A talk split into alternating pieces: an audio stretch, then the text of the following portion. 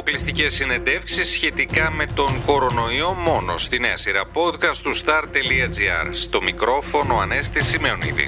Φίλες και φίλοι, καλώς ορίσατε σε ένα ακόμη podcast με θέμα τον κορονοϊό. Σήμερα θα μιλήσουμε για μια μελέτη του Πολυτεχνείου Κρήτης, η οποία αντιστοίχησε την εξέλιξη του κορονοϊού στο Ισραήλ με αυτήν στη χώρα μας. Στόχος της να διερευνήσει μετά από ποιο ποσοστό εμβολιασμού του πληθυσμού μπορεί να υπάρξει κάμψη των ημερήσεων θανάτων. Καλεσμένος μας είναι ο νοπληρωτή καθηγητής του Πολυτεχνείου Κρήτης, Γιώργος Σατσαλάκης, ο οποίος ανέλησε τα συμπεράσματα της έρευνας και περιέγραψε τις προποθέσει που πρέπει να πληρούνται για να γίνει η επανεκκίνηση της οικονομίας. Α τον ακούσουμε. Έχετε πραγματοποιήσει μία μελέτη συγκρίνοντας την εξέλιξη ουσιαστικά του εμβολιαστικού προγράμματος του Ισραήλ με αυτόν της Ελλάδος. Ναι, σωστά. Αυτό είναι μία από τις μελέτες μας. Έχουμε κάνει αρκετές από τον κορονοϊό από πέρυσι τον Μάρτιο.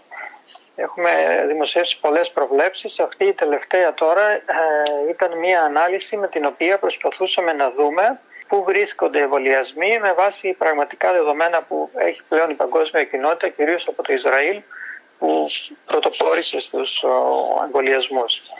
Η χώρα μας αυτή τη στιγμή έχει φτάσει να εμβολιάσει το 10% του πληθυσμού με ε, μία δόση και το 5% με δύο δόσεις. Σε αντιστοιχεία ελέγξαμε την εξέλιξη του κορονοϊού στο Ισραήλ όταν το Ισραήλ είχε φτάσει στο 5% των εμβολιασμών. Είχε και αυτό αυξητική αύξηση των θανάτων όπως έχουμε και εμείς και μία εβδομάδα μετά που έφτασε στο 5% άρχισε η μείωση των θανάτων.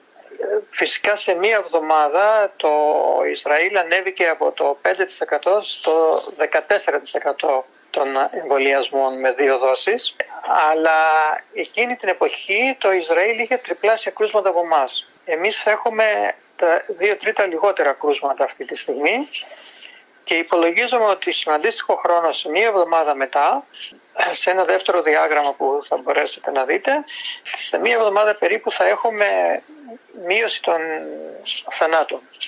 Και επειδή η θάνατη είναι η πιο σημαντική παράμετρο στον κορονοϊό, ασχοληθήκαμε ε, περίπου να προσδιορίσουμε την κορύφωση των θανάτων και πότε θα ξεκινήσει η καμψη Και αυτό είναι ουσιαστικά το αποτέλεσμα της έρευνας. Αν δούμε παράλληλα και τι άλλο έκανε το Ισραήλ, ουσιαστικά μετά στα μέσα Φλεβάρι, δηλαδή δύο εβδομάδες μετά σταμάτησε το lockdown εντελώς και σχεδόν όλη η οικονομία την άνοιξε στα μέσα Μαρτίου. Δηλαδή περίπου 1,5 μήνα από τότε που επιτεύχθηκε η κάμψη των θανάτων. Οπότε τα συμπεράσματα τα οποία προκύπτουν και μπορούν να εφαρμοστούν στη χώρα μας ποια είναι; Είναι ότι την ε, επόμενη εβδομάδα θα έχουμε σταδιακή μείωση των θανάτων, θα έχουν κορυφωθεί δηλαδή οι θάνατοι και θα αρχίσει σταδιακή μείωση. Και σε μία άλλη έρευνα που είχαμε δημοσιεύσει την προηγούμενη εβδομάδα δείξαμε ότι ο αριθμός των κρουσμάτων θα αρχίζει να μειώνεται από τις αρχές Απριλίου. Αυτά τα δύο γεγονότα σε συνδυασμό ότι προχωράει το εμβολιαστικό πρόγραμμα και σε συνδυασμό με τα οικιακά τεστ μας δίνουν την ελπίδα ότι θα αρχίσει η κάθοδος των κρουσμάτων και όλων των άλλων επιπτώσεων του κορονοϊού. Φυσικά είμαστε αντιμέτωποι με το άνοιγμα της αγοράς ή ενός μέρους της αγοράς το οποίο θα πρέπει να γίνει οπωσδήποτε με την τήρηση των μέτρων από την πλευρά των καταστηματαρχών και των πολιτών και κυρίως τα στοιχειώδη μέτρα όπως είναι ε, να φοράμε σωστά τη μάσκα, ορθή χρήση της μάσκας, η τήρηση της απόστασης των δύο μέτρων και η αποφυγή των συνοστισμών. Είναι σημαντικό να πούμε ότι χώρες όπως η, η Ιαπωνία για παράδειγμα, χωρίς να κάνουν απαγορευτικό, χωρίς να κάνουν lockdown στην οικονομία, κράτησαν ανοιχτά και τα εστιατόρια και τα θέατρα μόνο με την τήρηση των αποστάσεων, την ορθή χρήση της μάσκας και αποφυγή των συνοστισμών.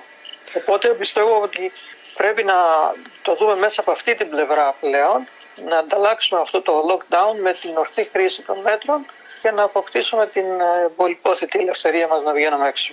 Οπότε το άνοιγμα εσείς της αγοράς πότε το οριοθετείτε; Κατά τη γνώμη μου θα πρέπει να βλέπουμε καθημερινά τα δεδομένα για να δούμε πώς θα γίνει το άνοιγμα. Πρώτα πρέπει να γίνει η κάμψη της καμπύλης προς τα κάτω ε, από τις αρχές Απριλίου. Δηλαδή κάτι που αρχίζει και λέγεται τώρα μετά τις 5 Απριλίου αλλά θα πρέπει να ανοίξει και σταδιακά η οικονομία. Δεν μπορούν να ανοίξουν όλα μαζεμένα. Πρέπει να ανοίξει σταδιακά ένα μέρος της οικονομίας, να δούμε την ανταπόκριση και επιπτώσεις σε κρούσματα, κατά πόσο τηρούνται τα μέτρα και μετά να προχωρήσουμε σε άλλα κομμάτια της οικονομίας. Οπότε δεν θα ισχύσει το μετά από 1,5 μήνα που ίσχυσε στο Ισραήλ. Προφανώς θα είναι πιο, πιο σύντομο ε, στην περίπτωσή μας.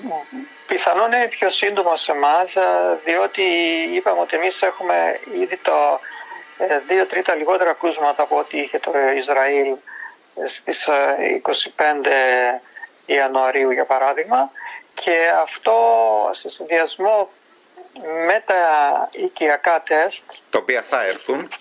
τα οποία θα έρθουν και θα ε, κάνουν σίγουρα και αυτά μία συμμετοχή στο όλο εγχείρημα. Ίσως να μην είναι πολύ σημαντική αλλά θα συμμετέσχουν και αυτό είναι καλό. Και όλα αυτά θα πρέπει να επανεξετάζονται σε τακτά χρονικά διαστήματα με βάση τα πραγματικά δεδομένα που θα προκύπτουν από το άνοιγμα το σταδιακό άνοιγμα της αγοράς. Φίλες και φίλοι, ακούσαμε τον Γιώργο Τσαλάκη, αναπληρωτή καθηγητή του Πολυτεχνείου Κρήτης, ο οποίος εξήγησε πώ εμβόλια και οικιακά τεστ μας δίνουν ελπίδα και οδηγούν στην έξοδο από την πανδημία. Μείνετε συντονισμένοι στο start.gr, θα ακολουθήσουν νέα podcast με θέμα τον κορονοϊό.